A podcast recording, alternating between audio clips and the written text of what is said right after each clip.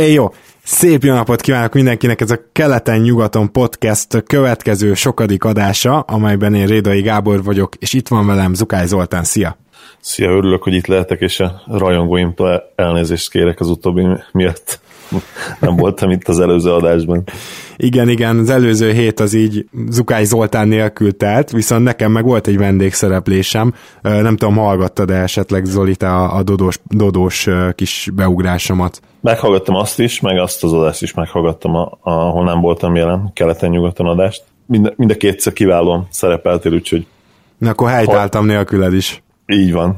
Na, örömmel hallom, mert azért uh, nyilván nekem sem volt a megszokott környezet, de érdekes volt egyébként a, a dodósokkal is beszélgetni, főként azért, mert ez a trade deadline, ez egy uh, olyan közelgő esemény, amit majd nem is abból a szempontból, de hamarosan mi is egy kicsit megvilágítunk. Nem lehet ugyanolyan két podcast, úgyhogy teljesen más dolgok is előkerülhetnek, és hát ez is a célunk igazából viszont ami most így még aktuálisabb ennél is, az azt gondolom, hogy Fucsovics Mártonnak a, a teljesítménye, ami ma ért véget, és szerintem egy nagyon picit emlékezzünk meg arról, hogy tulajdonképpen mit is hajtott végre így, nem csak a magyar tenisszel, hanem a saját karrierjével is ezen az Ausztrál Open-en.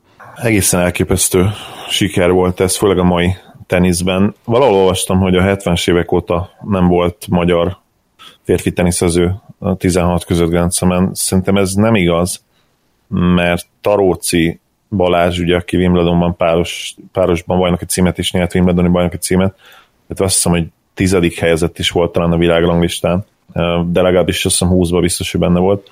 Mint hogyha ő elért volna egy ennél is jobb eredményt talán a Garosson a, a 70-es évek végén, 80-as évek elején talán, de most erre nem esküdnék meg. De ettől függetlenül is egyértelműen az utóbbi két évtized minimum legnagyobb sikere volt. Talán a, az ausztrálok ellen itthoni Davis kupa siker 93-ból vagy 94-ből az, ami egy lapon említhető ezzel. És hát azért is örömteli Marci sikere és fejlődése, mert azt gondolom, hogy jó esély van arra, hogy egy top 50-es játékosunk legyen a következő években, és ez hát hatalmas fegyvertény lenne. Aki nem ismeri ezt a sportot, annak mondjuk el, hogy, hogy egészen hihetetlen konkurencia van és a férfi mezőnyben még inkább, tehát a, a női játékosaink Igen. sikereit se írjuk le, de ugye köztük azért volt szép száma top 100-as az elmúlt 10-15 évből, sőt, tehát ugye Száva Jági személyében egy top 15-ös játékosunk is volt egy ideig. Az is egy nagyon szép siker, de ez minimum azzal érne fel, hogyha Marci stabilan top 50-ben lenne, amit Száva Jági meg tudott csinálni. Lehet, hogy lesznek, akik nem értenek ezzel kapcsolatban egyet velem, de, de én abszolút tartom ezt a véleményt, és az igazság, hogy ő egy olyan típusú játékos, aki még tud fejlődni, mert volt ugye hát legalább két-három év, amikor ő nem igazán vette véresen komolyan a teniszt, és most van egy olyan edzője Sávot Attila személyében, aki bizony rákényszeríti őt arra, hogy, hogy minden nap professzionális mentalitással keljen fel, feküdjön le este, és még a fonákjában is szerintem van tartalék bőven, az stabilabb, még erősebb lehet, még pontosabb, a szervája még tovább javulhat, már most is erőssége, és a, a lábmunkája, mozgása, hálójátéka is, tehát én azt gondolom, hogy a, a leg, legjobb esetőség talán egy ilyen top 30-as szint is lehet, mondjuk egy ilyen Cole Schreiber, vagy, vagy egy Kacsanov, mostani Kacsanov szint, aki, akit ugye nagyon simán megverte Davis kupában, és akár benne lehetne pályafutásában egy-két kisebb ATP tornagyőzelem is, vagy akár, vagy akár még több, ki tudja, nem lehet ezt így megmondani. Ugye 25 éves a mai teniszben ez, ez nem, nem kor, gyakorlatilag még egy 10 egészen elképesztő éve lehet, hogyha, hogyha tényleg komolyan veszi a felkészülést, és mentálisan továbbra is erős marad. Hát igen, ez... pont most volt egy történet egyébként, ugye Federer vigasztalt az Zverevet, mert hogy ö, mindenki azt látja, hogy hú, Zverev mekkora a tehetség, vagy tényleg nagyon nagy hype van körülötte. Hát 22 éves, és Federerről mindenki azt hiszi, hogy már 19 évesen Grand nyert közben, ez nem így van neki is, ö, pedig az ő tehetségével még, még azt mondom, hogy ez se lett volna Isten kísértés, de neki is várnia kellett. Egyszerűen a 25 az az, az amikor belép a prime egy teniszező körülbelül, ö, és hogyha hogyha tényleg igaz az, hogy ugye két évig nem annyira vette ezt Marci komolyan, akkor tényleg rengeteg tartalék lehet benne. Teljesen egyetértek abban is, amit mondtál, illetve szerintem mindannyiunk, akik szorítanak a magyar sportsikerekért, azt gondolom, hogy itt a mi podcastünknek a hallgatói között sem egy és nem kettő ilyen van, azoknak szerintem innentől a férfi teniszt kiemelten érdemes követni ebben az évben, főleg, hogy ilyen formában kezdte Marcia a szezont. Az lesz most nagyon pozitív az ő évével kapcsolatban, hogy most jön majd két Masters Series verseny, nem olyan sokára, azt hiszem február vége, március elején, ahol főtáblás lesz ugye Miami és Indian Wells, ez a két torna, ahol 96-os főtábla van, és ugye a mostani helyezésével, ami most 61 lesz, addig gyakorlatilag nem tud annyit veszíteni, hiszen alig lesz védendő pontja, hogy, hogy kicsusszon, így, így ott is főtáblán láthatjuk majd, és ki tudja, lehet, hogy Federer után akár Djokovic vagy Nadal ellen is láthatjuk majd pályára lépni. Hát igen. Federer meg majd menetel tovább. Lehet, hogy majd róla is lesz szó attól függően, hogy mm, hogy alakul ez az Ausztrál Open, de most kicsit átváltanánk, ugyanis szeretnénk kiértékelni a keleten-nyugaton díjainkat is, ha már ilyen nagy kedvel és hévvel létrehoztuk őket. Hát nyilván még most nem tudjuk kiosztani ezeket, nem értünk ugye a szezon végére, de így fél évkor azért már szerintem itt is általában egy jó belátásunk van abba, hogy kinek is adnánk oda ezt évvégén, ha most, most lezárulna az idény, és akkor menjünk szerintem szépen sorjában. Zoli, a Stanley Cupról akkor szerintem téged kérdezlek először, tehát kinek adnád a leggázabb sophomore slumpban szenvedő emberünk díját. Ugye Stanley Johnsonról neveztük el, aki egy olyan irgalmatlanul rossz második évet hozott, amire már rég volt példa. Igen, hát én ezt a díjat Joel Embiidnek adnám, just kidding.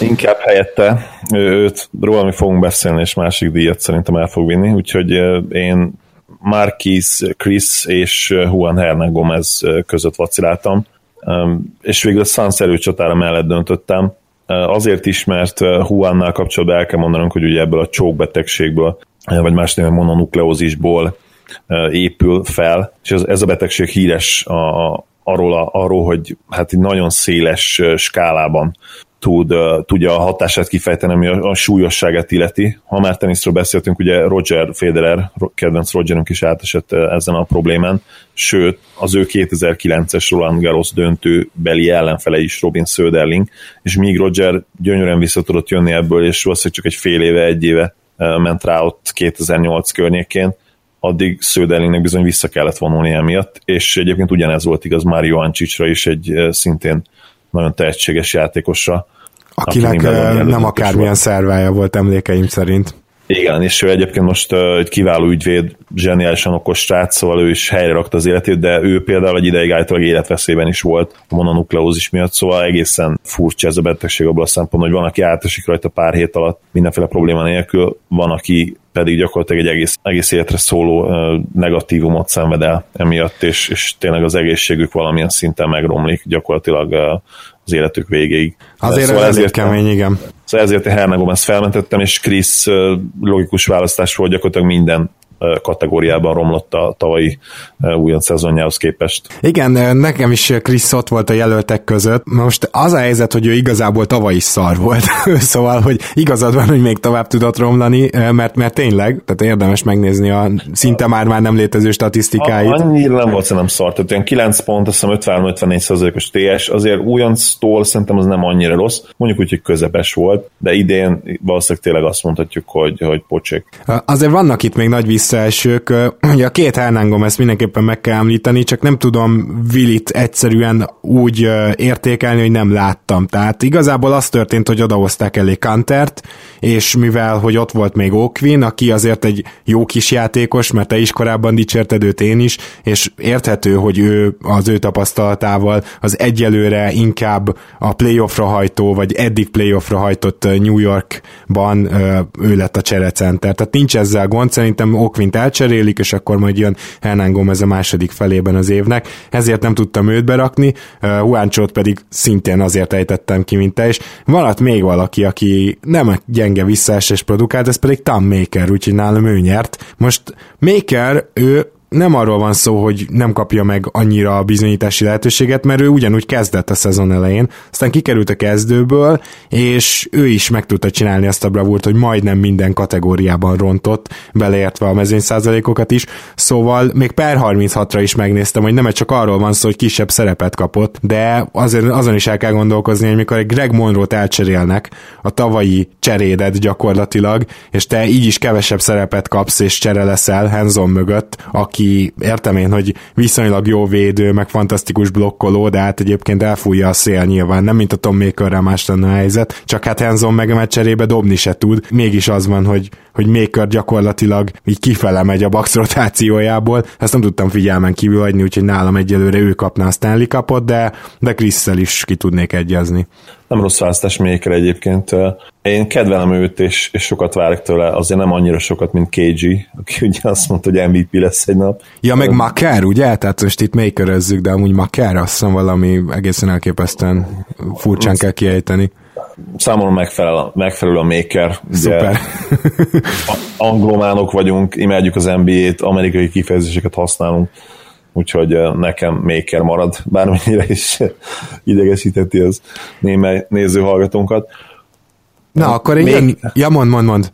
Még annyit akartam mondani, hogy Maker, szerintem ez teljes mértékben uh, mentális dolog, tehát uh, én a szezon elején nagyon sok Bucks meccset néztem, és ott láttam azt, hogy őt tényleg már az is uh, így úgymond mentálisan kizökkenti, hogyha teljesen üresen hagyják a tripla vonalról.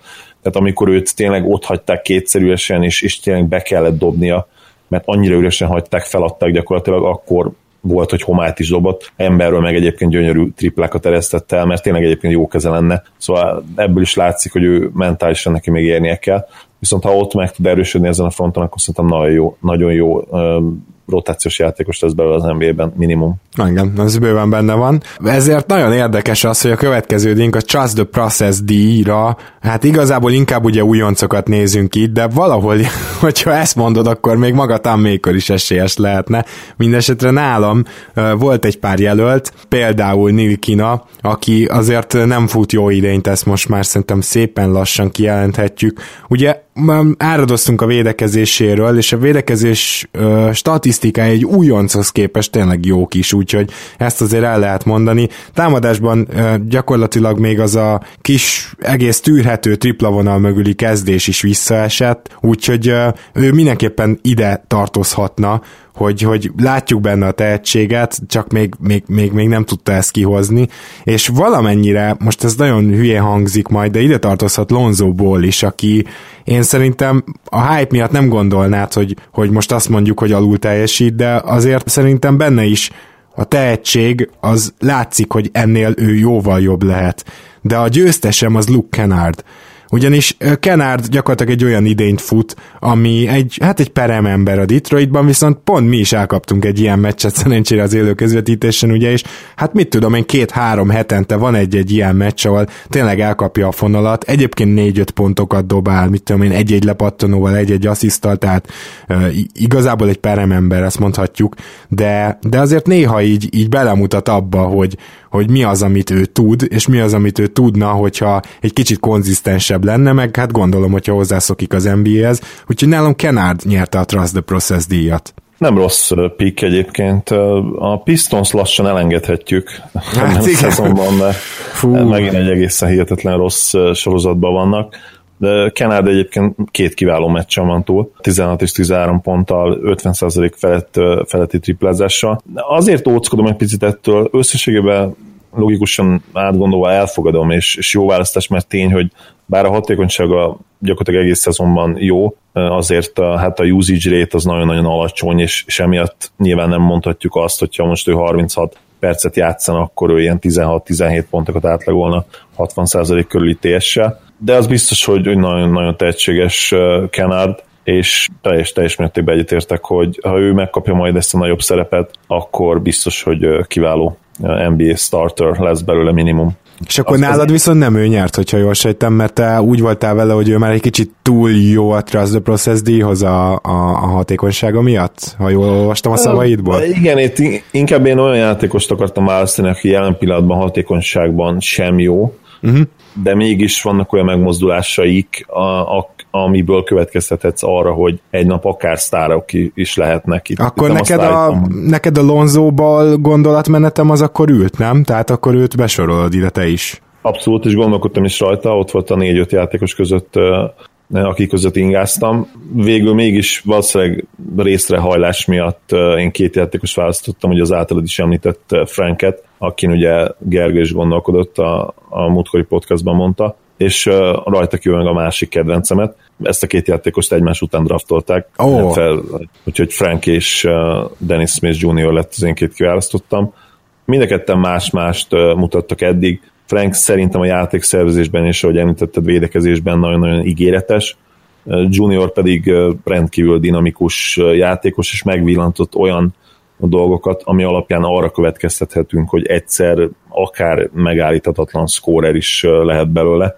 És most egyébként ő abszolút felfelé tendál, és januárban, ha jól tudom, egészen jó, vagy legalábbis ahhoz a pocsék hatékonysághoz képest, amit a szezon elején mutatott, ahhoz képest azért elég jó pozitív változásokat lehet látni uh-huh. rajta ezen a téren. Bevallom őszintén, hogy nagyon sajnálom, hogy nekem ő valamiért nem jutott eszembe. Hát én tudom, hogy miért, azért, mert én úgy voltam vele, hogy lehet, hogy nem annyira jó hatékonysága, de ő, ő megkapja a nagyobb szerepet, és úgymond azért pont átlagban minden ilyen teljesen hagyományos boxkorban azért inkább az élmezőnyben van a, a rukik között, de belegondolva abba, hogy valóban egyébként tudom, hogy, hogy eddig a hatékonysága a békasegge alatt van, és hogy azért rengeteg ruki hibát elkövet, meg védekezésben arról meg biztos tudnál egy órát beszélni, de, de igen, tehát gyakorlatilag lehet, hogy ő még van azon a szinten, hogy inkább azt mondjuk, hogy trust the process, mint hogy ha látod, mert igen, igen. Jó, szóval, szóval szerintem ez egy jó pick, és akkor megkérdezni megjegyezném, hogy itt nekem annyi jelöltem volt, hogy pff, alig bírtam választani, és ez is valahol szomorú, pedig egyébként nagyon jó kis rugik vannak pont az idei klaszban, de ugye a Marvin Williams díj, az az, akiről végleg lemondunk, és hát ez inkább a harmad negyedéves játékosok díja, és már emlékszem is, hogy már ott is sok jelöltünk volt, amikor beharangoztuk ezt a díjat, hogy ki járt idén az, akiről végleg lemondunk, és nálad ki nyert itt, illetve kik voltak a jelöltek? Megmondom őszintén, hogy itt én nem is nagyon gondolkodtam jelöltekben, mert Wiggins nálam annyira simán elvitte ezt a kategóriát. Az utóbbi hetekben nem volt rossz a védekezése, de támadásban harmadik számú opcióként vállalhatatlan az a hatékonyság, amit idén művel, és az, hogy szemmel láthatóan nem hajlandó, vagy, vagy legalábbis nem képes új játékelemeket elsajátítani, mivel segíthetni a csapatát, hát az tragikus, és könnyen lehet, hogy, hogy a legrosszabb max szerződés jelenleg a ligában. Hozzáteszem, hogy én nagyon sokat vártam annó tőle, és egy gyanúsabb, hogy, hogy tévedtem. Egyszerűen nincsenek meg benne azok a képességek,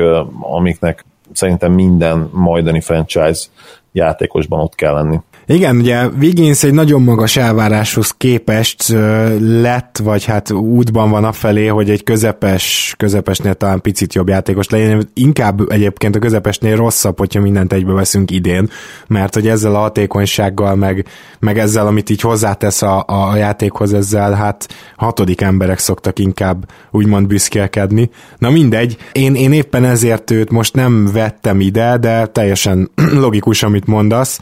Nálam Vonlé nyerte ezt. Mégpedig ellenes egyszerűséggel azért, mert most már tényleg elég lehetőséget kapott, és még ugye sérülések is voltak, ami miatt kezdett, meg, meg sokat játszott Portlandben, de most már kijelenthetjük, hogy sem a Hornetsben, sem a Trailblazersben egyáltalán nem tudott élni semmilyen lehetőséggel. Néha voltak ilyen jól lepattanózó meccsei, mert hát ő tényleg egy jól lepattanózó négyes, és az ő alul szereplése, meg hogy a Marvin Williams díjra most jelölném, az jól mutatja azt, hogy ez a jól lepattanózó négyes, ami mondjuk 2000 mit tudom én, 5-ben, 6-ban még kapott volna egy négy éves mondjuk mai árakon mondva 10 millió per éves szerződést, az ma kikop, kikopik a ligából. Tehát most már nem, nem kell csak lepattanózni tudó négyes. És ugye Vonléval kapcsolatban korábban beszéltük azt is, hogy még, még a ősidőkben volt valami tripla szerűsége, azt azóta is keressük, nem tudjuk, hogy persze az egyző mondja, hogy, hogy ne dobjál rá Noah, de mindegy, nálam ő nyert, és hát azért itt emlegessünk még egy pár embert meg, én azt gondolom, lehet, hogy ezek azért neked is átfutottak az agyadon. Moody egy picit jól kezdte a szezon, de aztán megint visszaesőben van, amit én mondtam róla, hogy ő belőle még egy atletikus jóvédő lehet, szóval nem akarom most untatni a kedves hallgatóságot a pontos számokkal, de olyan szörnyűek a védekező statisztikái, tehát defensive real plus minusban a liga utolsó 50 játékosa között van, stb. stb. hát ott irányítók között az teljesen vert mezőnyben. Szerintem az utolsó 5 játékosa között van konkrétan. A, az sincs kizárva. Uh, azt hiszem most, én, én most frissen néztem, és akkor egy kicsit följebb volt, de, de hát sokkal nem. Tehát hát, véd... ma, ma néztem volna, Igen? és ugye megnézzük. A lényeg, hogy pocsék. Tehát... Az vele kapcsolatban az a baj, hogy még egy kicsit korainak tartom még mindig, hogy lemondjunk róla, de nem elég, hogy támadásban egyébként úgy szórja a labdákat, az assist turnover ratio az valami egészen szörnyű. Amellett még védekezésben is rossz, amiben meg jónak kéne lassan lennie, mert, mert megvannak az adottságai, az azért jelöli erre a díjra, és felírtam még két harmadéves játékost, Stanley Johnson-t és Justice Winslow-t, és kíváncsi vagyok a véleményedre róluk, hogy már, már mm, hát ez a Marvin Williams díj körüli jelölés, ez, ez szerinted már jogosan álluk? Hát, winslow kapcsolatban nem vagyok biztos benne, hogy ő elég sokat volt sérült. Közben megnéztem egyébként Moody, Moody konkrétan a harmadik út, tehát a harmadik legrosszabb. Az irányítók között, vagy akkor minden játékos között? Minden játékos között. Azt a mindenit. Na hát igen, akkor... A 472-ből a 470 Egyébként érdekes, hogy a, a két legutolsó játékos is, még nem árulom el a nevüket, mert lehet, hogy szerepelni fognak valamelyik díjazott listánkon. Szóval Winslow-ra visszatérve, én vele kapcsolatban még nem annyira mondanám ezt ki, mert ő védekező specialistaként érkezett ugye az NBA-be, bár azt, azt projektáltak neki, kérek egy nyelvtanvast. Aha, rögtön kapott, csak még ez egy jó fél óra, még én ezt betöltöm. akkor betöltöd majd akkor, igen, amikor betöltöd. Szóval azt jósolták neki, hogy támadásban is akár ilyen, ilyen lob pacok után, állípok után jó befejező lehet, illetve talán a betöréseket illetően mutatott valamit, tehát ugye ebből sem láttunk sokat, a jumpere pedig hát gyakorlatilag nem létezik. Ennek ellenére én őt még nem írnám le, mert tényleg annyira atletikus, és annyira jó védő lehet belőle egy nap, még mindig nagyon fiatal, ha jól tudom, 22 éves srác, vagy maximum 23. Szóval tényleg őt be lehetne dobni optimális esetben szerintem 1-től 3-ig, vagy 1-től 4-ig akár mindenki ellen. Lehet, hogy irányítok ellen nem, de, de 2-től 4-ig szerintem bárki ellen, és le, lehet, hogy lennének olyan small ball line ahol akár az ötös small ball center ellen is bevetető lenne, például egy Kevin Love ellen szerintem nem, nem csinálna ő rossz munkát, úgyhogy őt én kivenném. A, ki, kiket mondtál még? Stanley Johnson. Stanley Johnson kapcsolatban egyetértek, rajta is gondolkodtam, hogy, hogy rá fogom tenni erre a listára. Nem is tudom, hogy talán azért nem jó már ezen a listán, mert lehet, hogy róla már évekkel ezelőtt lemondtunk, úgyhogy... Hát szerencsétlen még csak harmadéves, tehát nem tudom, tehát lehet, hogy tavaly lemondtunk, de hát érted, korai hát, lenne azt mondani. Én, én már kicsit megmondom, hogy tavaly is lemondtam róla, mert annyira nagy hiányosságok vannak az ő játékában szerintem labdakezelésben, dobás technikában, hogy azokat nem nagyon lehet olyan szintre fejleszteni, ahová neki kéne az, hogy, hogy kiváló kiegészítő ember legyen a mai NBA-ben. És nyilván most támadást súlyozzuk, tehát védekezésben ő nagyon jó, ezt hozzá kell tenni, és mindig lesz helye valószínűleg ebben a ligában, ameddig ő akar játszani, vagy legalábbis a 30-as évei elejéig biztosan, de, de ha támadásban nem tudja hozzátenni ezeket a mai ligában tényleg szükséges dolgokat, fegyvereket, akkor soha nem fogja beváltani azt, a, azt az ígéretet, amit az ő draft helyezése hát predestinált neki. Igen. Azért már predestinált miatt is szerintem. Nyelvtown Watch. Na, érezted, hogy közben feljebb vettem a végére? Igen. A projektál kapcsolatban? Projektál, predestinál, igen, igen, igen. Tehát mi, a, predestinál az olyan szép szó, az mi baj van? Igen, végül is igen. Meg hát, előre elrendelt, tehát úgy lenne a pontos magyar fordítása, és azt meg nagyon nehéz úgy a magyar nyelvbe beleilleszteni. De egyébként a, a jósol az mind a kettő helyén valamennyire most... Igen, hát ugye a projektálás egyébként van ilyen szó magyarul is, csak valószínűleg nem jóslatot jelent, mint ami ami az angol kontextusban nem inkább ilyen tervezést, vagy... Ö, nem, nem, nem, ilyen kivetítést konkrétan. A... Igen, ezt tudom, persze, szó, ugye igen, van ilyen szakmai jelentése is, ugye a projektor projektál. De hogy, de, van, de hogy tudod, van, van, van ez is, hogy majd tudom én a, az ilyen asztrális énedet kivetíted, az is, hogy projekció. Az is, igen. Jó, most, de azt most a tervezést is jelent egyébként. Most, igen, most gyorsan megnéztem, tervezést is jelent, úgyhogy talán annyira nem volt gáz, csak egy kicsit. Ja, jó, oké. Okay. Hát egy nyelvtanvacsot megért, legalább most megvitattuk. Meg, igen. És akkor az Isaiah Thomas vándorkupát is megvitathatjuk, ha bár ez az egyik olyan kategória, ahol egyáltalán nem tudok vitatkozni Pándi Gergő álláspontjával, és Dennis Schröder torony magasan elvitte, tehát hogy ne, nehéz ennyire rossz lenni szín, ilyen sokféle defensív metricsben, de az igazán meggyőző, mert hogy ugye például, ha csak az ember a defensív real plus minus nézi, akkor egy csomó olyan ilyen járulékos dolog van, hogy egy rosszul védekező csapatba egy jó védő is rossz számokat hoz. Vagy egy jól védekező csapatba egy Kyrie Irving is a top 100-ban van. Most, most csak, hogy mondjak egy példát. Tehát, hogy vannak ilyen járulékos hozadékai, és nyilván az Atlanta idén, hát nyilván, hát én azt vártam, hogy ez nem így lesz, de így van, rosszul védekezik. De Schrödernek még az Atlantán belül is nagyon szar az on-off metrixe, tehát, hogy védekezésben sokkal jobb, ha ő, ő, ő nincs pályán. És ez volt az, ami így végleg meggyőzött. Igazából mondom majd, hogy kik voltak még a jelöltek, de kíváncsi vagyok, hogy nálad Södert valaki le tudta taszítani erről a helyről. Én megmondom, hogy legszívesebben J. J. Kroll-nak adtam volna ezt a díjat, de hát ugye neki nem lehetett, mert csak 18 percet játszik. Ennek ellenére azt gondolom, hogyha tényleg pocsékvédőt keresünk, akit, akivel kapcsolatban tudod azt, hogy minden pályán töltött perce nagyon rosszát teszi a védekezést, akkor valószínűleg Crawford nyerte volna ezt a díjat. De nekem is Schrödernek kellett adnom, még pedig azért, mert bár statisztikailag vannak talán nála rosszabb védők, az ő tehetség, az ő atletikussága az ilyen, ilyen extra szorzó volt ennél a dolognál, és Igen. megérdemli ezt a, ezt a negatív elismerést, mert egyszerűen tőle nem ezt várnánk el, és a képessége is sem olyanok, hogy, hogy ezt kelljen elvenni tőle. Az semmi, de, de hogyha belegondolsz, akkor ő idáig nem is volt olyan rossz védő, tehát hogy még, még ennél is durvább, hogy ő hatalmasat visszaesett. Sose volt jó védő, tehát mindig, tavaly is én már mondtam, hogy jobban kellene neki védekezni, de, de hát ennyire horribilis nem volt. Tehát amit idén művel, az, az tényleg hát nyomda festéket nem tűrő, és míg mondjuk egy Lou Williams-től nem is várjuk el, hogy, hogy védekezzen, mert ismerjük, mert tudjuk, hogy ki ő, tehát nagyon negatív védekezésben minden évben, addig egy Dennis Schrödertől, egy fiatal titántól nem ezt várnánk el, és biztos, hogy tudna ő ennél sokkal többet is nyújtani, hogyha nem szarná le a dolgot finoman. Igen.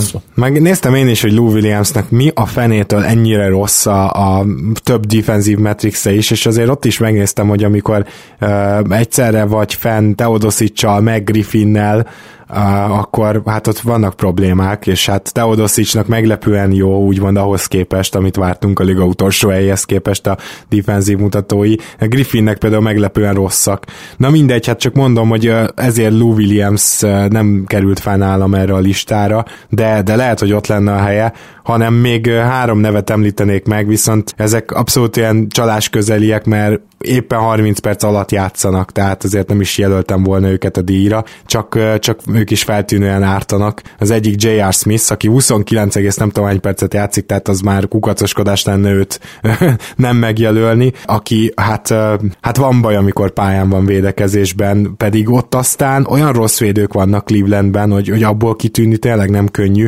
Nem is ő a legrosszabb ilyen plusz-minusz mutatóban, hanem ugye a frissen visszatérő Isaiah Thomas egyelőre szörnyű hátrafelé, meg Wade, meg Rose, tehát hogy itt ők, ők azok, akik viszik a primet, de hát egyik ők sem játszik túl sokat. J.R. Smith viszont a második legtöbbet játsza a Clevelandben.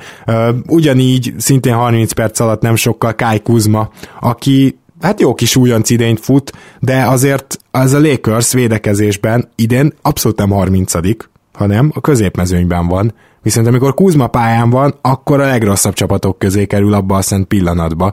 Úgyhogy uh, Kuzmát is itt felírtam, illetve talán kis meglepetésre, bár a védekezési szkíjei alapján nem, Bojan Bogdanovicsot is, őt azért, mert az Indiánának a védekezése ugyan nem túl jó, de körülbelül a liga közepén helyezkednek el nagyjából például Defensive Real Plus Minusban a legtöbben. Az utolsó százban a környéken nincs Indiana játékos, és ott van Bogdanovics. Tehát, hogy teljesen kilóg lefele a csapatából, és főleg egyébként azért leszek kíváncsi rá, hogy ez mennyire valid ez a jelölés, hogy mennyire lesz hát értékelhető, mert azért Glenn Robinson majd hamarosan jön vissza, és bár biztos nem fogja úgy dobni a triplát, mint Bojan idén, de az Hodziáról sokkal jobb védő lesz nála, még így a sérüléséből visszatérően is. Igen, többen is ott voltak az én listámon is, bővebb listámon, a J.R. Smith egyértelműen.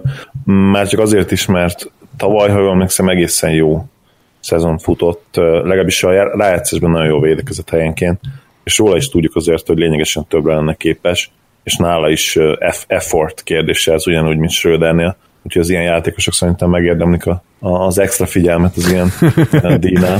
Igen, ez így van.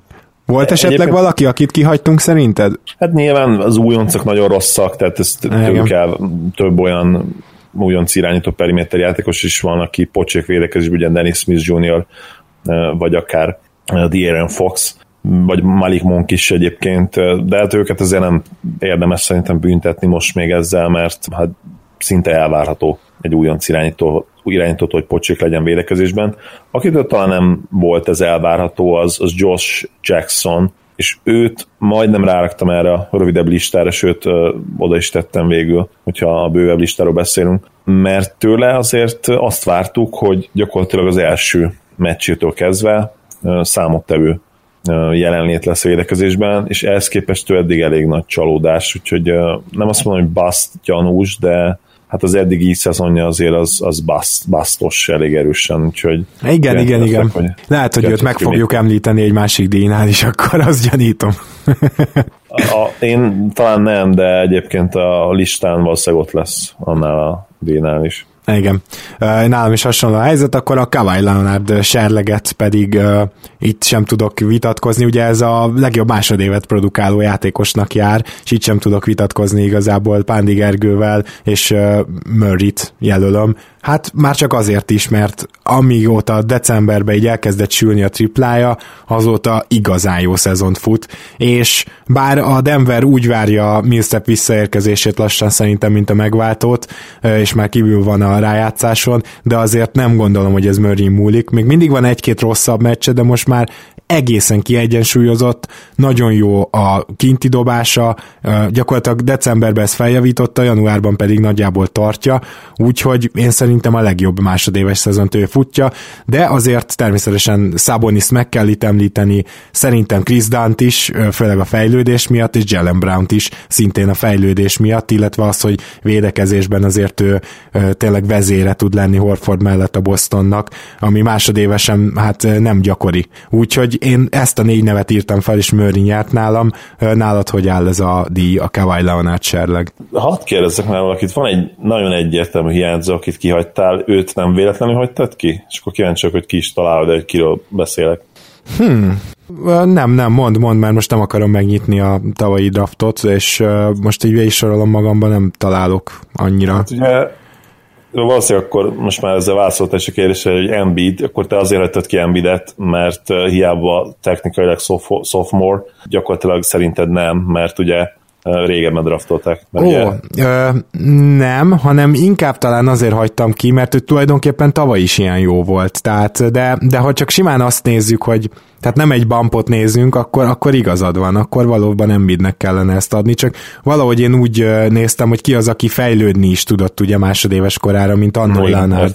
Igen, én ugye szó szerint értelmeztem, és a legjobb sophomore szezon az ugye egyértelműen NBD, aki szerintem azért fejlődött is egyébként a tavalyi szezon óta. Hát jó, igen. Főleg, tehát... főleg védekezésben szerintem. Támadásban hasonlóan jó volt egyébként már tavaly is. Meg most kevesebb blokkja van, de mégis jobb védő, én úgy gondolom mint amilyen tavaly volt. Hát, de egyébként jogos, mert ezt tegyük hozzá, hogy idén Embiid gyakorlatilag a 15 legjobb játékos között van, tehát belépett a top 15-be, ezt tavaly azért még nem mondhattuk el. Azt szerintem... Igen, én is, én is azt gondolom, igen. És azért mezőny százaléka is 49 százalékkal idén. A triplája nagyon erősen visszaesett, ezt hozzá kell tenni, de valószínűleg a hatékonysága pont amiatt ugye, hogy a ketteseket sokkal jobban dobja, talán hasonló lehet, most meg is nézem. Igen, gyakorlatilag pont emiatt ugye megegyezik gyakorlatilag a tavalyi térse az ideivel, tavaly 58,4, idén 58,5 százalék, úgyhogy A büntetők is nagy faktor ebben, ugye idén nagyon elkezdett büntetőzni, tehát abba is odaért a liga elitjébe, ez sem mindegy a TS-nél. Igen. Tavaly egyébként jobb, jobb volt a büntetőzése, mert mint hogy... Százalékra. Nem csak százalék, nem százalékra rosszabb volt, de többször, tehát még jobb volt a foul draw rate, rate-je. Komolyan? Na, akkor ezt rosszul tudtam. Nincs. Hát akkor nem semmi tényleg, tehát akkor az Igen, azt jelenti... 25,4 perc alatt 7,9-szer állt oda, idén meg ugye 31,5 perc alatt 8,1-szer, tehát csak két tizeddel nőtt, és ugye per 36-ra tavaly 11,2 volt. De, ami egészen hihetetlen, idén meg ugye 9,2, ami még szintén elit. Mm, akkor én ezt néztem be valószínűleg. Na hát igazad van, tehát Embiidnek megy ez a serleg, de akkor gondolom a következő nálad is Jamal Murray volt. Igen, Murray volt egyértelműen a másik, akit, akire kicsit úgy érzem, hogy te beszéltél rá, ami persze részben igaz csak, de, de onnantól kezdtem el kicsit más szemmel figyelni, hogy amikor megtudtam, hogy te mennyire hát pozitív dolgokat vársz tőle. Én nem tudom azt, hogy benne van a superstar potenciál, lehet, hogy a, azon a top 15-ös listámon uh, talán nem is volt annyira elő, de rátettem, azt tudom, talán ilyen 12.-3. helyre tettem.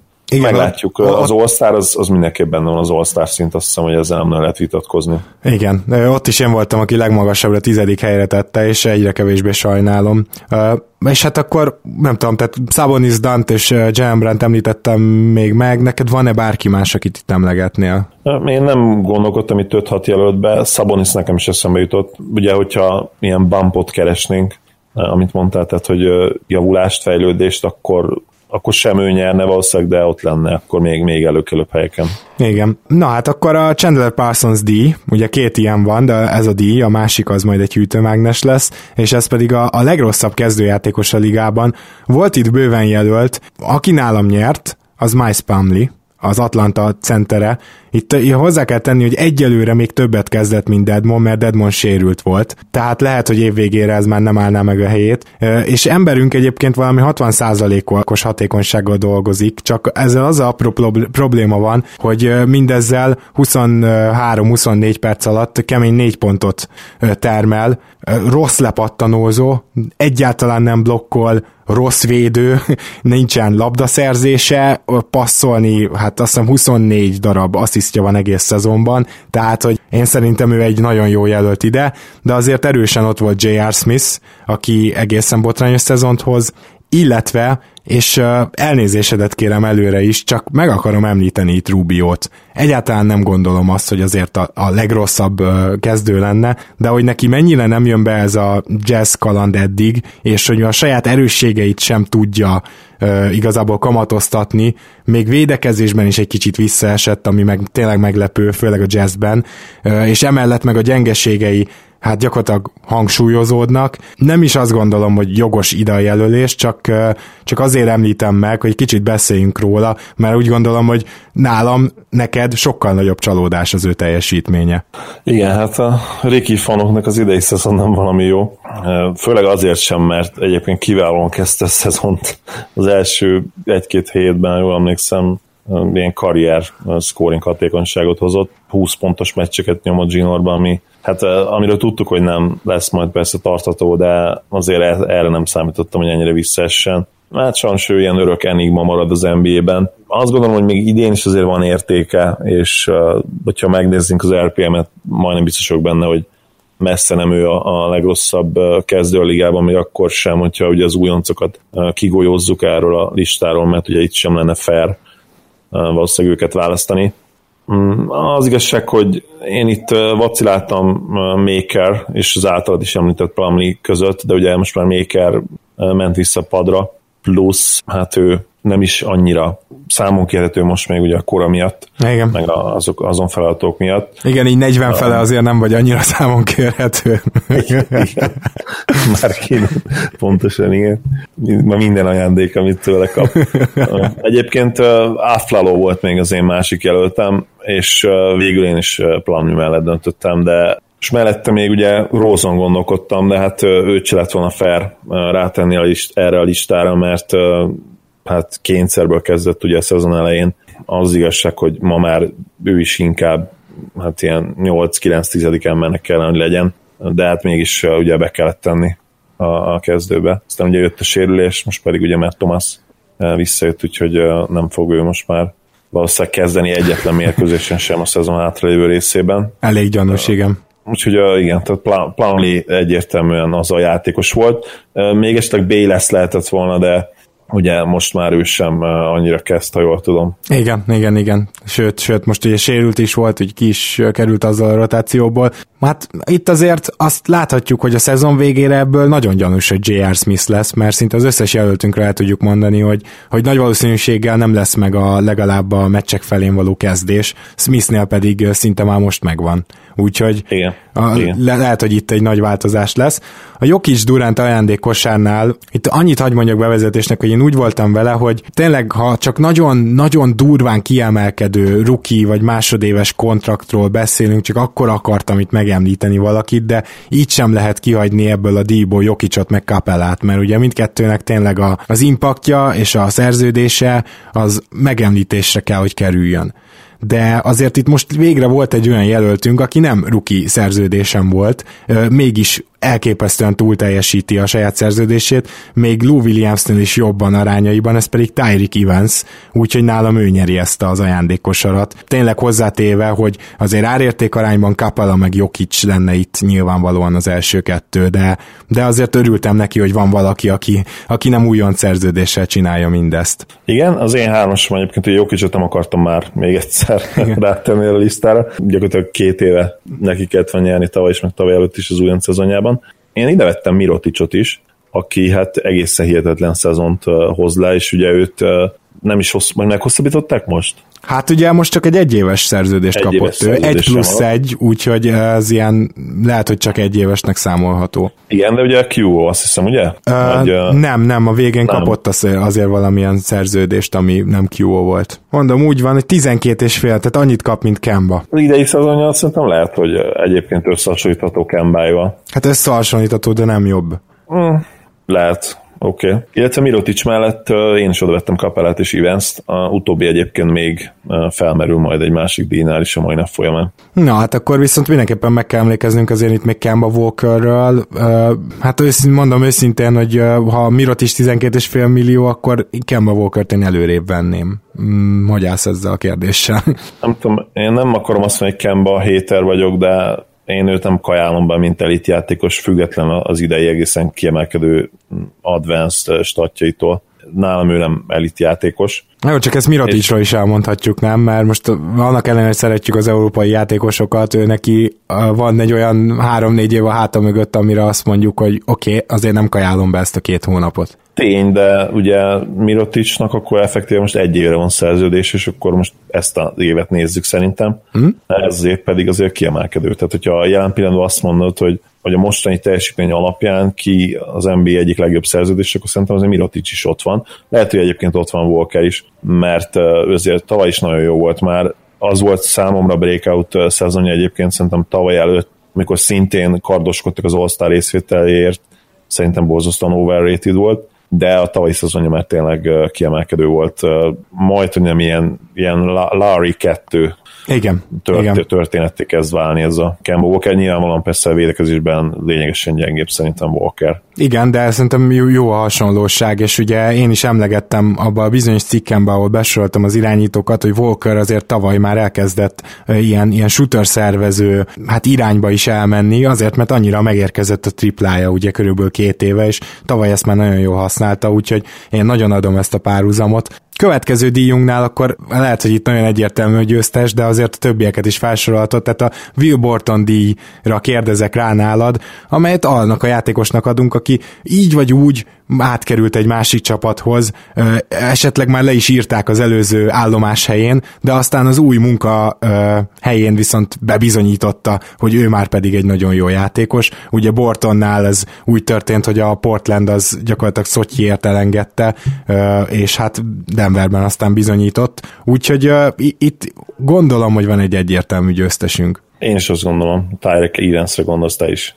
Nem Evansre gondolok, én Oladipóra gondolok. Oladipo, tényleg Oladipo még jó választás lett volna. Megmondom hogy én Evans választottam, de valamiért ki, kiment a fejemből a Dipo. Lehet, hogy azért, mert egy másik kategóriámat viszont egyértelműen megnyerte, de igen, jogos, tehát hogyha te bevallottad védkeidet az Embiid kategóriánál, akkor itt most nekem is meg kell tenni, és egyértelműen Oladipónak kellett volna nyerni ezt. Evans valószínűleg második lett volna.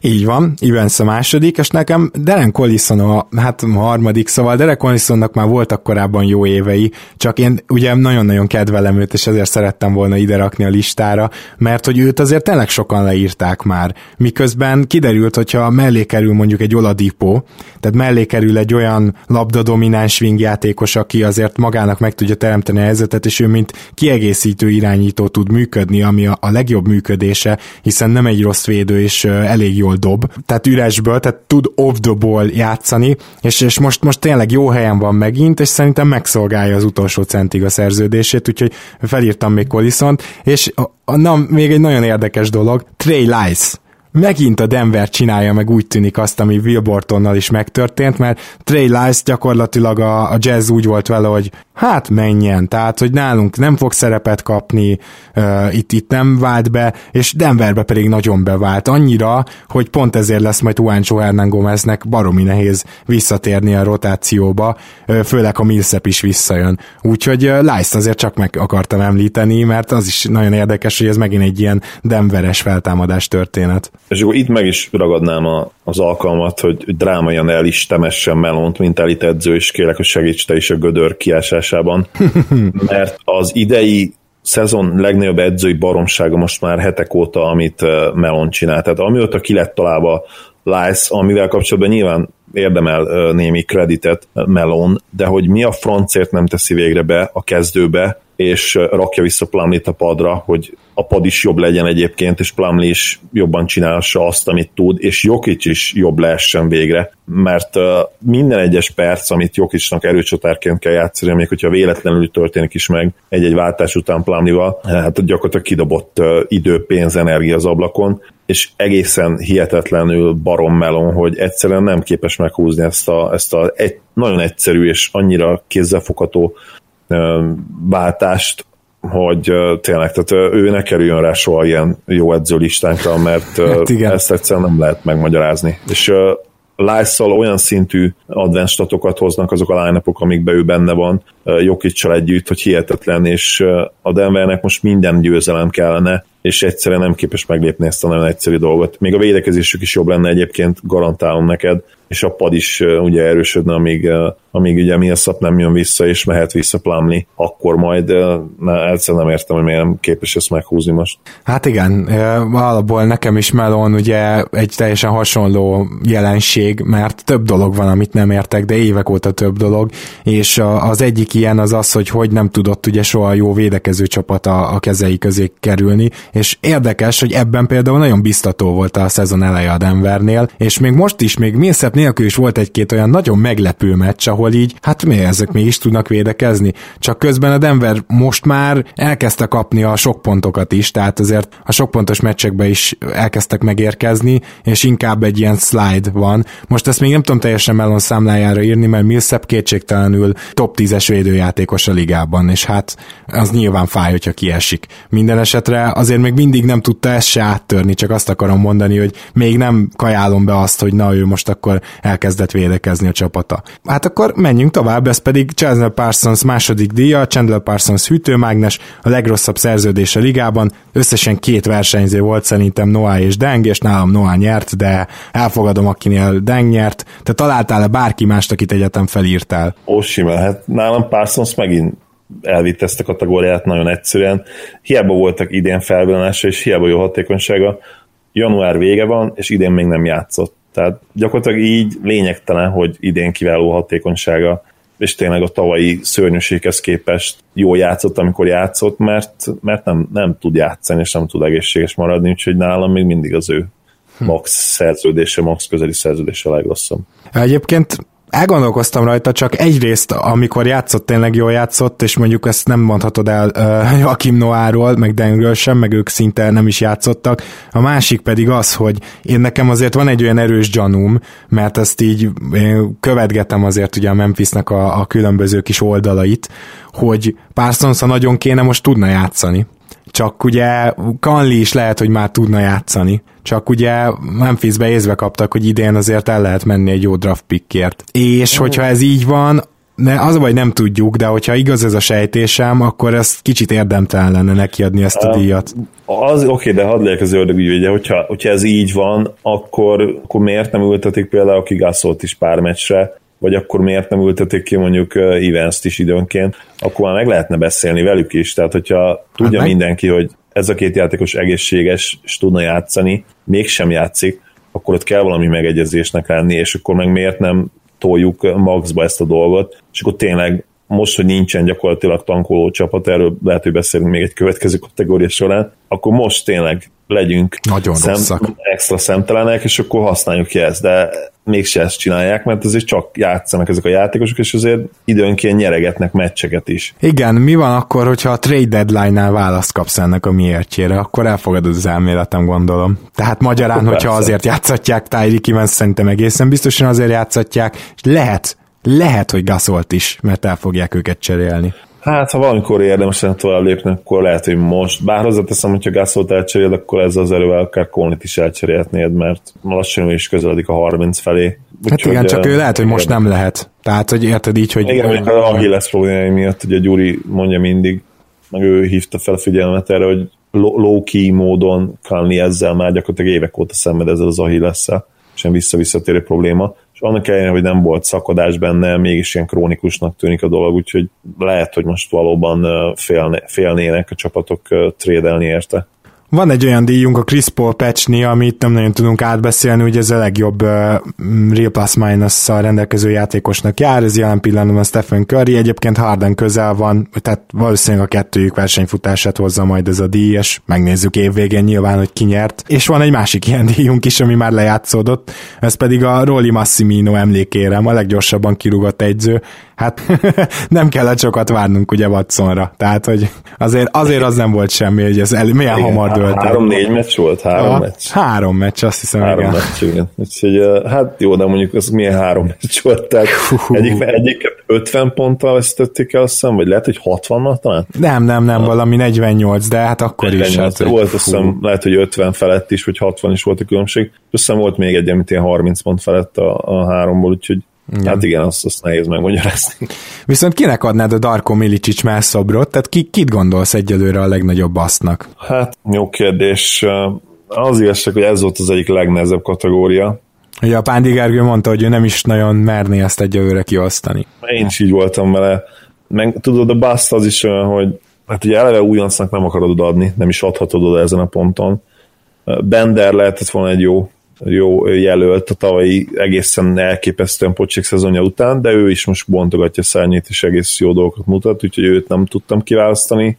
Úgyhogy megmondom hogy én nem, nem választottam ehhez a kategóriához senkit, mert azt gondolom, hogy jelen pillanatban nincs olyan játékos, akit most már ugye baszként el lehetne könyvelni. Nyilván wiggins akár ide is említettük volna, de az talán azért erős lett volna. Igen.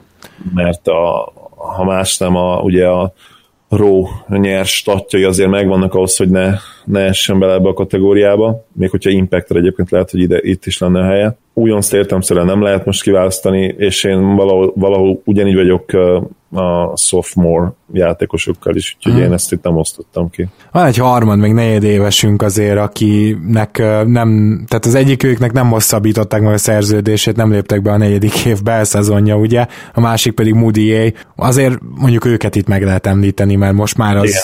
hivatalosan Igen. is basznak tűnik. Mondjuk ez, ez anya egyébként egész jó meccseket hozott le. Mostanában én azért, ezért gondolom azt, hogy ő fog azért NBA szerződést kapni, a más nem. Ezt beszéltünk elő a múltkor, hogy egy négy éves 20 milliós szerződést szerintem valaki be fog neki kockáztatni, mert ha eléri akár a 70%-et annak, amit ő egyébként tudna, akkor ez egy kiváló szerződés lesz ennyi érted bagó, és azért ez meg az a pénz, amit Európában úgy csak kapna meg gyakorlatilag sehol. Uh-huh. Vagy, vagy talán mondjuk esetleg a hát nem tudom, hogy a Barcelona ezen a szint, ugye ő Barca játékos volt, nem tudom, most esetleg bepróbálkoznának-e úgy, hogy akkor gyere vissza, és nálunk király leszel, és első számú opció. És lehet, hogy már csak emiatt is hazamenne Hezonja, mert tudja azt, hogy az európai játék jobban feküdne neki. Igen, hát jó kérdés. Én azt mondanám, hogy egy biannual exception az 3,3 milliónál többet szerintem nem szánnak rá, mert ugye az 5 milliót, amit mondtál, azt már valószínűleg MLA-ből kellene, tehát az már room exceptionnél is több. Hú, ebben nem vagyok biztos, lehet, hogy annál nem több,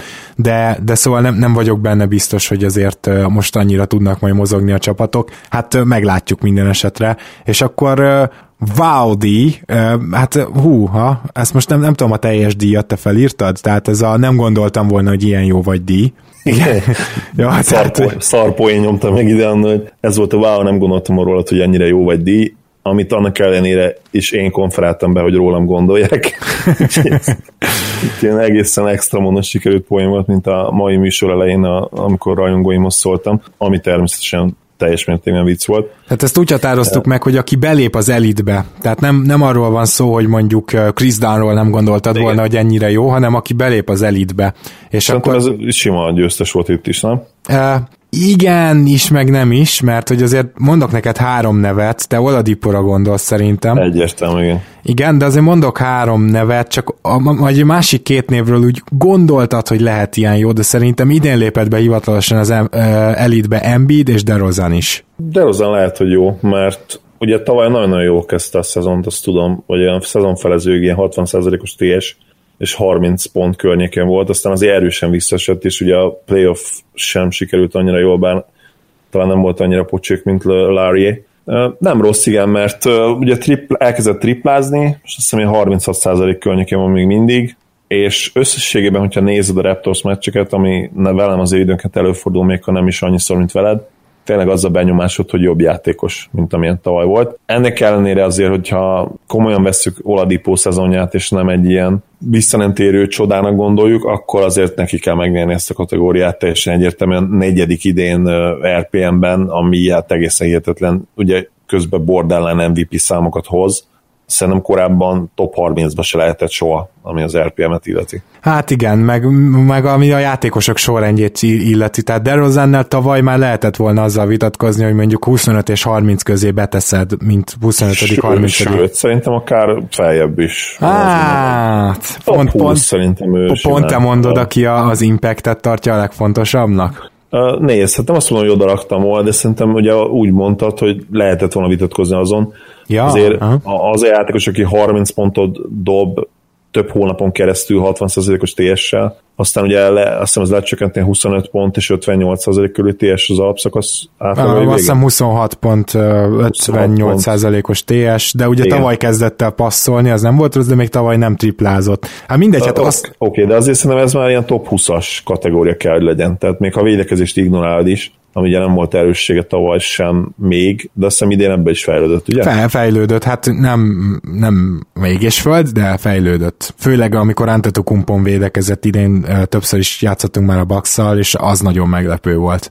Tehát volt, volt egy-két ilyen úgymond skalpja, ami azért szembetűnő. Hát mindegy, igen. De akkor gyakorlatilag Oladipo, Embiid, DeRozan, őket mondhatjuk azt, hogy ők léptek be itt most a legjobb 15-20 játékos közé ebbe az idénybe. Embiid jó, igen. Tehát ugye tavaly is már gyakorlatilag elit impactja volt, de még arra egy picit rátett idén, és hát 31 percet azért most már tud pályán lenni, ami ha nem is feltétlenül annyi, mint mondjuk egy, az ő korábban lévő MVP jelöltnek, MVP jelöltől megszoktunk, azért nem rossz neki mindenképp, és ugye tudta ugyanazt tartani, sőt, még rá is tett egy lapáttal, úgyhogy mindenképpen jó pick ő. Hm? Na, és akkor nézzük végig gyorsan csapatdíjakat. Nem tudom, hogy te megnézted, de ha nem, akkor majd quiz kérdésként felteszem, úgyhogy mondd, hogy nem, légy szí. A csapatdíjakat? Aha. Belenéztem, de megmondom, hogy azért nem, tehát nem matekoztam egy órát, hogy most akkor konkrétan megnézem azt, hogy mely az a csapat például, amelyiknek a támadás és védekezés között a legnagyobb különbség van. Na akkor kezdjük Kezdésben. ezzel, hogy, hogy tippáld meg kérlek, ugye ez a Blazers díj, ugyanis a Portland Trail Blazers volt hát évek, végekig az, aki így mondjuk top 5, top 10 közelébe volt támadásban, és folyamatosan a bottom 5-ba volt védekezésben.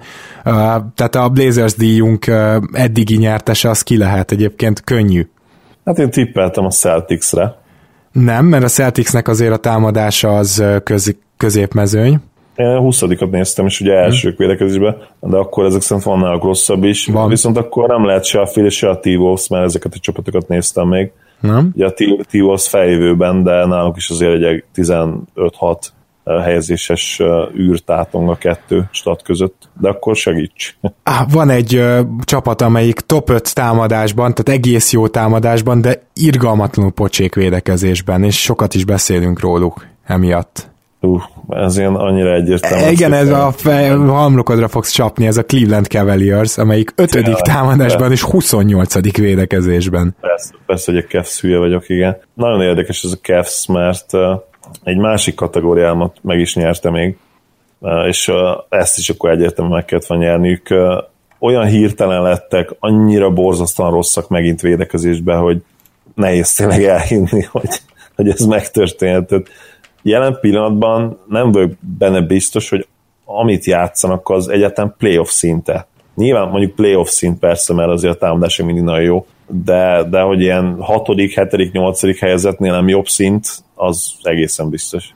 Igen, hát ez gyanús. És akkor a, a következő csapatdíjunk, az pedig, ugye ez a Blazers faroktól volt egyébként a Timberwolves kupa, a legnagyobb pofára esés az elvárásokhoz képest, akkor lehet, hogy nálad ezt a Cavs nyerte, de nálam azért a Memphis, mert itt még a Memphis, aki nem jósolt a jó helyre, az is azért egy ilyen 35-38 győzelmes szezon nézett ki belőlük, és jó, most már neki állt szép lassan tankolni. Tehát lehet, hogy ez még összejöhetne, de azért az, hogy egy kulcs sérülés ennyire tönkrevágjon egy szezont, és főleg az a mentális összeomlás, amiről korábban beszéltem, az nekem hatalmas csalódás volt, mint, mint egy olyan valaki, aki szereti ugye a csapatot, ezt éreztem, illetve én szerintem Memphisben egyértelműen ők kimondták, hogy a rájátszás az elvárás, és Conley sérülés ide vagy oda, így nem kellett volna összezuhanni. Akkor jól sejtem, hogy nálad inkább a Kevz az, aki így pofára esett? Kevz nyert, igen, már pedig azért, mert náluk még azt se lehet mondani, hogy komolyabb sérülések voltak, nyilván Thomas Thomas ugye folyamatosan partvonal, partvonalon kívülre volt helyezve, de hát ezt tudtuk ugye már a szezon előtt is, és nem is nagyon várták őt hamarabb vissza, mint karácsony. Ahhoz képest azt hiszem rátettek egy pár héttel, ugye most, most ért vissza talán egy másfél hete, tíz napja. Amit ők mutatnak jelen pillanatban, és itt nem csak védekezésre gondolok, hanem úgy, úgy általában, ami a, a csapat kémiáját illeti, ami így átjön a képernyőkön keresztül, az, az egészen elborzasztó, és nem is nem értem, megmondom őszintén, mert nekik ahhoz, hogy ennyire pocsék legyen a védekezésük, biztos, hogy ilyen effortbeli problémákkal is meg kell küzdeni, illetve ezek valószínűleg az indokok, mert máskülönben azért ennek nem szabad megtörténni, még úgy hogyha nyilván van alsó hangon is négy-öt egészen horribilis egyéni védőjük, ugye ma már védet is ide kell, hogy soroljuk, Rose nem kérdés, Rose és Thomas valószínűleg ott vannak a liga 5 legrosszabb védői, védője között. Véd ott van a liga legrosszabb, hát 30 védője között szerintem mindenképp ma már. Még, még Védről legalább elhiszem, hogy néha, hogyha bekapcsol mondjuk egy playoffban, akkor ezt egy közepes szintre felemeli, de mondjuk Thomas meg Rose meg már erre se képes. Tehát, hogy még ezt is tegyük Igen. hozzá. Hogy... És hozzá kell tenni egyébként, hogy LeBron dicsérjük egész szezonban, illetve legalábbis a mostani nagy slide negatív streak előtt agyba főbe dicsértük, hogy talán élete legjobb szezonját futja támadásban. Az elmúlt két-három hét azért már a Cavs szurkolókban is olyan változásokat hozott, hogy most már ők is megkérdőjelezik LeBron effortját, azt az energiát, amit ő beletesz jelen pillanatban a csapatba, úgyhogy ez is érdekes. Itt már nem hiszem, hogy beszéltünk arról, hogy, hogy szimplán a rájátszásra várnak, ami ugye tavaly nagyon sokszor felmerült, hogy ők hát azért nem hajtanak védekezésbe, mert minek. Most már azért nagyon komolyan el kéne kezdeni, mert benne van az is, hogy két párharcot kellene nyerni hazai pálya nélkül a keleten idén, olyan csapatok ellen, akik jelentősen javultak az előző szezonhoz képest. Hát igen, ez abszolút benne van, és a következő díjunk az biztos tartalmaz majd milyen csapatot is, mert hogy ami most jön, az a Budenholzer Popovics oklevél, melyik az a csapat, amelyik sokkal többet hoz ki magából, mint amit benne van, és én itt gondolkoztam a Bostonon, csak aztán ránéztem most így frissen a tabellára, és hát így egy verességgel van kevesebb nekik, mint a Raptorsnak, két meccsre vannak egyébként, nem, szerintem senki nem lepődne meg így hú, nagyon-nagyon, hogyha a Raptors beelőzni őket a végére, tehát ott, ott nincs azért, igaz, hogy Hayward nélkül így is óriási a teljesítmény, de azért nincs az, hogy ilyen üvöltő szerintem most már. Az még mindig így üvöltő, tényleg bele ordít az arcomba, hogy hogy lehetnek még mindig elsők védekezésben, úgyhogy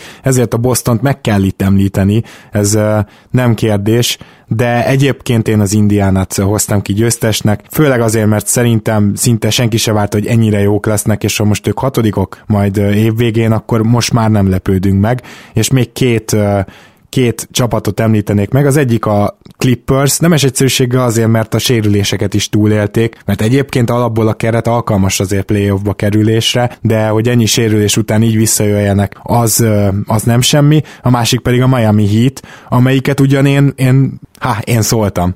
szóval tudtam, hogy jó lesz ebben az idényben, de most egy egészen parádés sorozat után vannak, azt hiszem 8-2 az utolsó 10 meccsüknek a mérlege, úgyhogy szerintem őket is meg kell itt említeni. Tehát mondom még egyszer a végső győztesem az Indiana ugyanezen a három csapaton gondolkodtam, hogy a Clippers azt nem hozhattam ki győztesnek, mert hát Dokot sérjük ennyire. Meg egyébként is ugye mindenki tudja, hogy Teodosics érdeme, nem pedig Doki. Félretéve a tréfet egyébként félig viccelek, van egy nagyon érdekes cikk, majd lehet, hogy a, belinkelem a, a műsor linkje alá, hogy ilyen szépen fogalmazzak hogy Teodosic egy ilyen defensív stopper idén, vagy legalábbis azok a line valami csoda folytán, amikben benne van, egészen kiemelkedők védekezésben, úgyhogy nagyon érdekes, mi történt ott. Nekem is egyébként ugye ez a két csapat volt, illetve ez a három csapat pontosan, mert nálam a Heat nyert, mégpedig azért nyert nálam a Heat, mert gyakorlatilag Waiters nélkül hozzák majdnem ugyanazt a szintet, amit tavaly ugye a nagy futás után, és abban a nagy futásban Waiters gyakorlatilag a legnagyobb érdeme neki volt talán ugye Spolstra mellett, hogy ennyire jók voltak, és most nincsen Waiters, és mégis ennyire jók, úgyhogy én, én abszolút azt gondolom, hogy, hogy ez a hit jelen pillanatban a legpozitívabb meglepetés ebből a szempontból. Mm, igen, és azért ezek mindig ilyen egyzői díjak is, és pont ezért, pont ezért nagyon érdekes, hogy az Indiánát én első helyre tettem szerintem, mert Nate McMillan eszembe se jutna a top 15-ös egyző közé sorolni, Amúgy miközben Spo meg ugye... Jóklevélnek is hívtuk, úgyhogy ez az olyan szinten edzői díj, hogy ez ténylegesen edzői díj volt szerintem, ahogy megfogalmaztuk.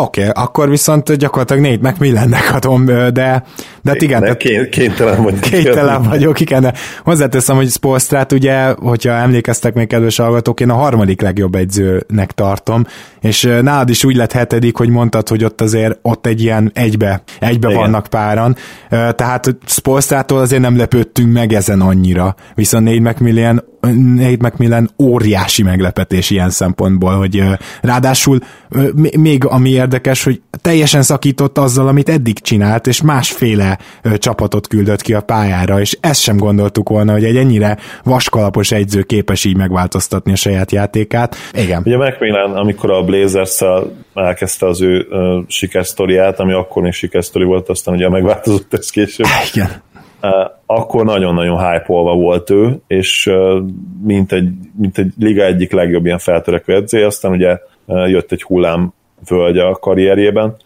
egy-két év, és most megint úgy néz ki, hogy felfelé tendál, és nagyon jó azt látni, hogy, hogy saját magát így, vagy a saját filozófáját, ha nem is feladva, de kicsit legalább átvariálva tudja elérni ezt az eredményt mert ez a jelenlegi Pacers, hát tényleg abszolút nem egy ilyen Macmillan tűnik.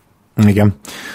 Van a Phoenix végzete öv, az a csapat kapja, amelyik föl teljesít, hogy aztán ne jusson playoffba, ezt most nem igazán tudjuk kiosztani, de mondjuk a Detroit nem egy rossz jelölt jelen pillanatban. Nem tudom, neked van-e valaki, aki most így eszedbe jut, hogy szerinted fölül teljesít, és aztán ki fog hullani a playoffból, bár nyilván itt csak jósolni tudunk. Ugye én itt nem feltétlenül csak olyan csapatokra gondoltam, akik most playoff helyen vannak, aztán kiesnek. Sőt, szerintem az, az én kategória ugye mondjuk elnéző hallgatóinknak, hogy voltak ugye a te javaslataid, aztán ugye én is hozzátettem a magamét, és én neveztem el végül ezeket a kategóriákat, és ennek a kategóriának végül az lett a neve, hogy a Phoenix Suns túl jók vagyunk ahhoz, hogy jók legyünk bronzkupa, az a csapat, amelyik fel, fölül teljesít, hogy aztán ne jusson play -ba. És én most jelen pillanatban a Bulls választottam, és azt gondolom, hogy az utóbbi heteket nézve igaz is rájuk ez a, hmm? ez a megállapítás. Not bad, Nagyon not bad. Amúgy a New York sem egy rossz jelölt ilyen szempontból, mert egyértelműen fölül teljesítenek azért itt a szezon elején. Igen, bár... és a New York nálam megnyert még egy kategóriát, úgyhogy... Hú, kíváncsi leszek. Nézzük meg, valószínűleg nem a lejárt uh, kupon awardunkat uh, nyerte meg a következő díjat, ezt be tudnád nekem harangozni így teljes messzélességben? Persze. A következő awardunk az emlékszel a 67-68-as 29 győzelmes play Bullsra lejárt kupon award, olyan play jutott csapat, amelyre nem számítottál. Igen, de itt azért, mivel hogy erről a bizonyos busz csapatról van szó, nem csak, hogy nem számítottál, hanem mondjuk éppen, hogy besiklik, valószínűleg ilyen, ilyenre gondolunk. Én szerintem ezt most nem tudjuk kiosztani. Egyet értünk?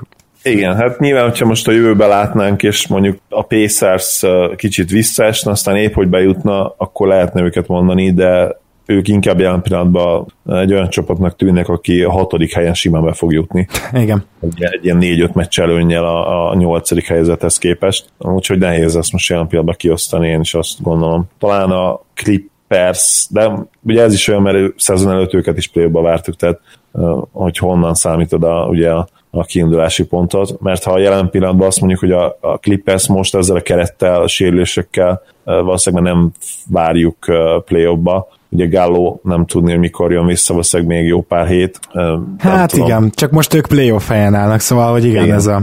Jó, hát igen, ezt majd visszatérünk a szezon végén. Aztán a Bledsoe hátsó feléről elnevezett díjunk pedig ugye a legpofátlanabbul tankoló csapat, hát itt, itt abszolút no contest, tehát csak a Kings kezdett el tankolni, de mondjuk hozzáteszem, hogy ennyire ilyen hivatalos bejelentéssel, hogy ilyen korán elkezdene csapat tankolni, arra nagyon kevés példa van, viszont hiszitek vagy nem, a kings az a helyzet, hogy ez a nem tudom, 12 győzelmük van, most nem fogom megnézni, valami ilyesmi, tehát hogy ők ezzel fölül teljesítenek jelenleg, pedig így is azt hiszem liga utolsók vagy 29-ek, és annyira rossz a net ratingjük, hogy az ilyen történelmi mértékű, és 30-ak támadásban és 30-ak védekezésben. Tehát ahhoz képest kész csoda, hogy így állnak egyáltalán, úgyhogy maradjunk annyiban, hogy nem tudom károsztatni azért a vezetőséget, hogy itt január közepén meghozta azt a döntést, hogy akkor innentől minden meccsen legalább két veterán kiül. Bizony, és ha pár héttel ezelőtt kérdeztél volna, akkor, akkor nem lett volna ennek a díjnak valószínűleg nyertese. Pont akkor azt hiszem úgy volt a, a Kings, hogy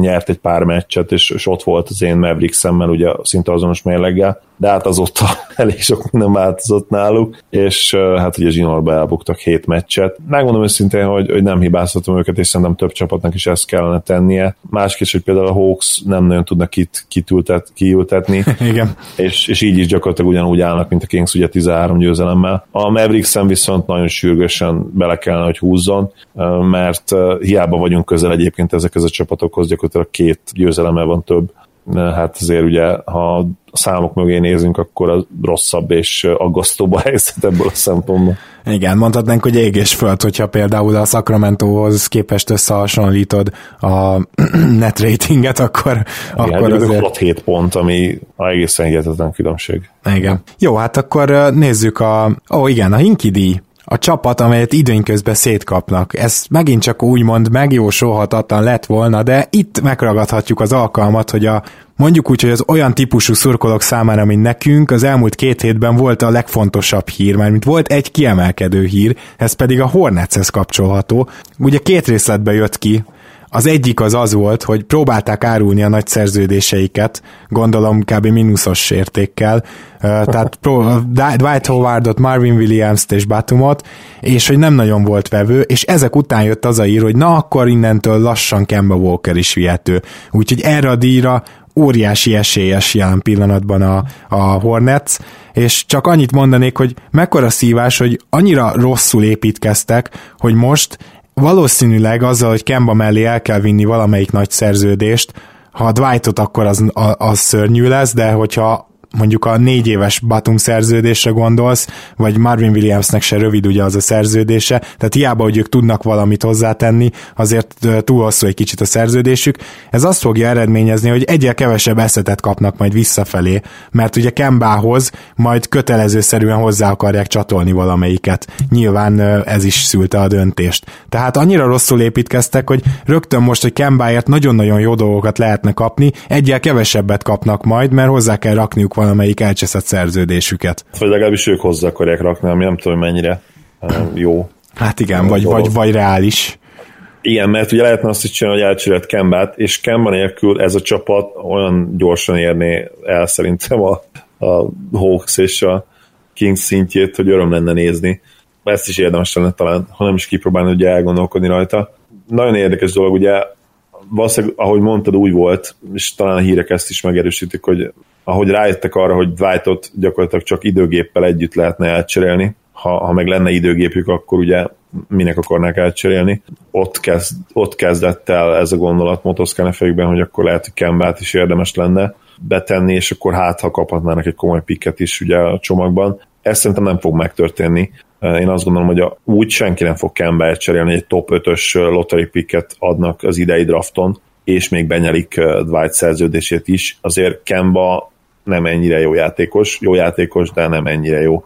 Úgyhogy szerintem a Cavs sem vállalná ezt be, pedig ott azért ugye érdekes lehetne, de, de hát az lenne még öröm tényleg, hogyha abba a csapat kémiában még egy vált is valahogy összedobnák a szerződést. Ha csak... Egyébként össze tudnák dobni, ugye Thomasnak is bőven van annyi, nem, nem is annyi fizetéssel, de, de 10, sőt 20 millió környéken keres. Igen, igen, meg ott van Samper, tehát azért, ott hogyha összerakozgatod.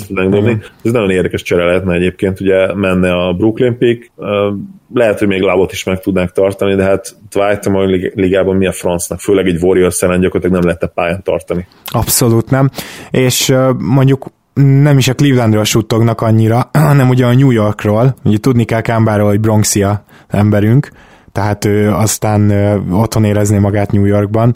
Hát nyilván az a kérdés, hogy a Nix akár a saját pikét, akár Nilikinát, az egyiket biztos, hogy fel kell adni, hajlandó-e beáldozni, és én nem vagyok benne biztos, hogy a saját pikjükkel azért top 5-ig le tudnak menni.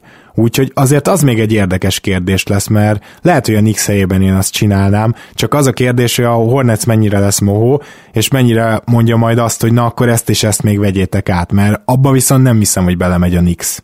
Igen, nem tudom, Noah szerződése rövidebb, mint, mint Whitey?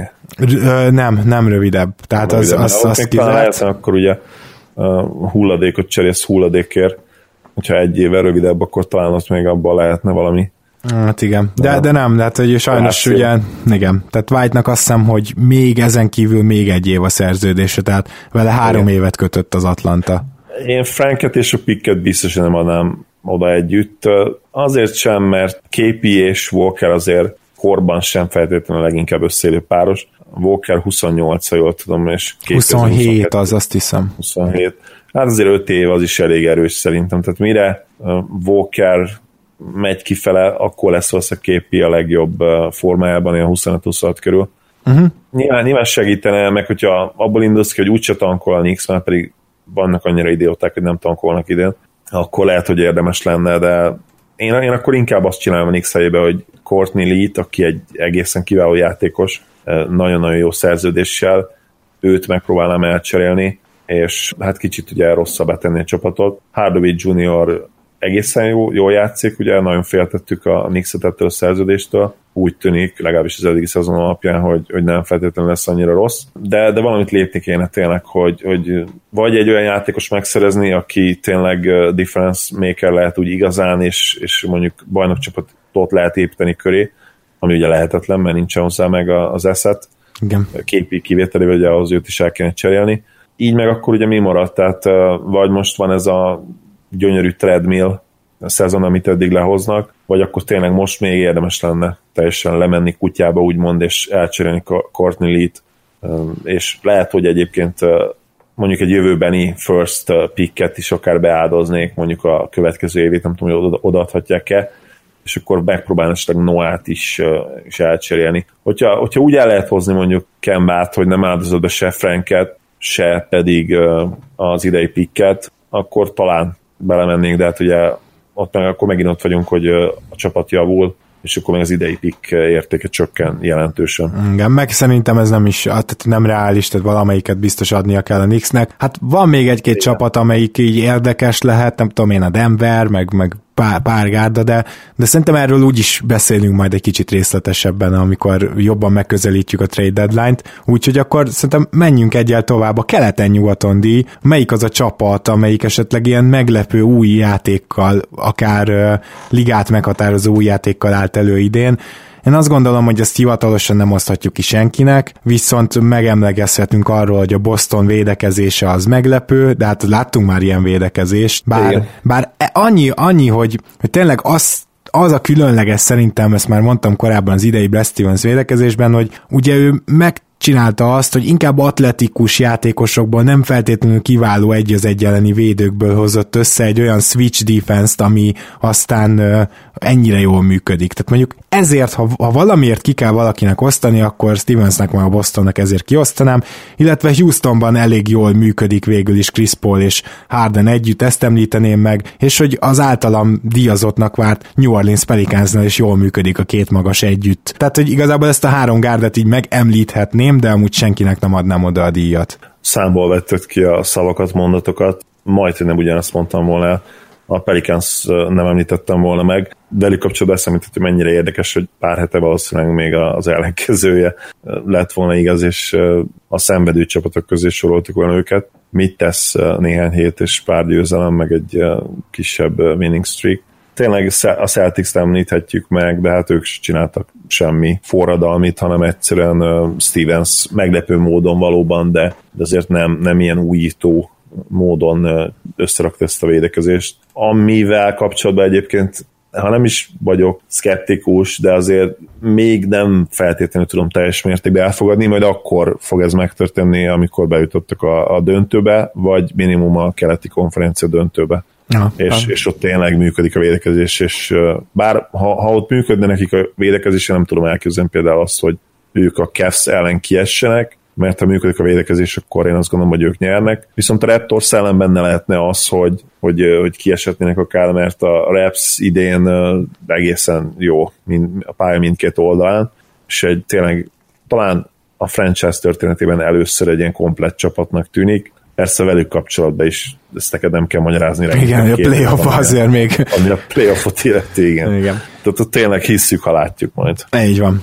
És akkor hát az Indiana modell traktorunk maradt még. A csapat, amelyikre, amelyik a legértelmetlenebbül lesz 9-10 a konferenciájában, ugye ez úgy jött ez a díj, hogy az Indiana éveken keresztül megcsinálta azt, hogy rohadt, tényleg nagyon szar volt, és az utolsó ilyen 10-20 meccsen így annyit nyertek, hogy 9 lettek keleten. Ez még a 2000-es évek közepén volt, és megint csak nem tudjuk megjósolni, hogy igazából milyen olyan csapat lesz, aki elkezd majd nyerni itt a szezon második felében, de mondjuk amit a Bulls csinál, az most valami hasonló, csak még nem tudjuk, hogy hova fut ki a dolog. Mármint a 2010-es évek közepén azt akartad mondani. Ö, nem, nem, nem, az Indiana ezt a dolgot, ezt ugye a George köré építkező keleti top csapat időszak előtt csinálta. És hogyha belegondolsz, akkor ez a két... éve kb. Vagy? Igen, igen, igen, igen. Tehát ez 2005 és 2009 között nem Na. tudom, négyszer Amúgy volt. szomorú, hogy most már 2018-at írunk, és igen. felmerül az is, hogy ki kell, hogy javítsalak, mert elhagytuk a 2010-es évek közepét is. Azt igen. ilyen side, side note-ként így szomorúan megjegyzem. Na, és most erre egy magyar vacsot kaphatnék. Ah, igen, tulajdonképpen kaphatnál. Kaphatnál.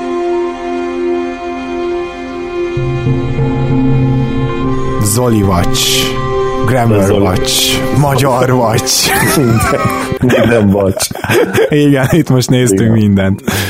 Na de visszakanyarodva a témánkra, nálam a Nix tűnik a legesélyesebbnek most erre a díjra. Hozzáteszem, hogy lehet, hogy lejjebb fognak csúszni, hogy jelen pillanatban azt hiszem 9 vagy 10 a konferenciában. Tizedikek. Tizedikek, úgyhogy na, én őket választottam. Hm? És akkor engedd meg, hogy egy új díjat javasoljak. Ezt most így hivatalosan megvitathatjuk a műsorban, elfogadhatod, mert szerintem ez egy olyan díj, amit oda kellett volna, tehát ki kellett volna, hogy találjuk, de, de elfelejtettük. Ez pedig hogyha elképzelünk egy pillanatra azt, hogy egy pelikánnak is van faroktolla, és azt rázza, akkor ez a Trailblazer Pelikan Dr. Vinettu díj, ahol még a kórház is indián temetőre épült. szóval, hogy igen, hát minden évben van egy ilyen csapat, és idén is van, és idén végre nem a Portland, vagy nem a New Orleans Tennis nyeri, hanem az Orlandó, és ezért szerettem volna mindenképpen ezt a díjat így beemelni a keleten-nyugaton korpuszba, mert hogy, mert hogy most végre nem a szokásos két csapat nyerné ezt a díjat, és uh, szerintem a Magic egyértelmű győztese ennek uh, elképesztő sérülés hullámon mentek keresztül tényleg. Igen, ugye, ugye a kórház a város szélén, még ez szokott ennek a díjnak a, a nem hivatalos díjnak a neve lenni. De azért az enyém jobban tetszett. Igen, hát érdekesebb volt mindenki, fogalmazunk. De a Vinettút nem egészen értem, hogy hogy Hát ugye Dr. Vinettu, ahol még a kórház is indián temetőre épült. Ja, szép doktor. ez, ez annyira rossz, hogy jó, igen. Köszönöm. Nagyon szívesen. A Magic igen, egyértelműen elviszi ezt a díjat idén. Kíváncsian várom, hogy még meg tudják-e fejelni ezt azzal is, hogy mondjuk az edzőnek is lesz valami baja. Kisebb, kisebb szívműtét, vagy nem tudom. Igen, igen, igen. Na hát akkor én azt gondolom, hogy itt nagyjából a dolgok végére értünk, és beszéltünk azért a, a Kemba hírekről is, beszéltünk teniszről is, ezért utólag is elnézést annak, aki az első öt percben alig várta, hogy mikor beszélünk majd kosárlabdáról, és akkor ezen a héten majd még jelentkezünk addig is a stars.hu-ról ne feledkezzünk el, aki főtámogatónk, és kérlek titeket, hogyha van egy kis időtök, és tudtok így minket támogatni, legalább nézegessétek időnként a honlapot, ha meg tényleg meg is tetszik valami, akkor jelezzétek, hogy a keleten-nyugatontól jöttök.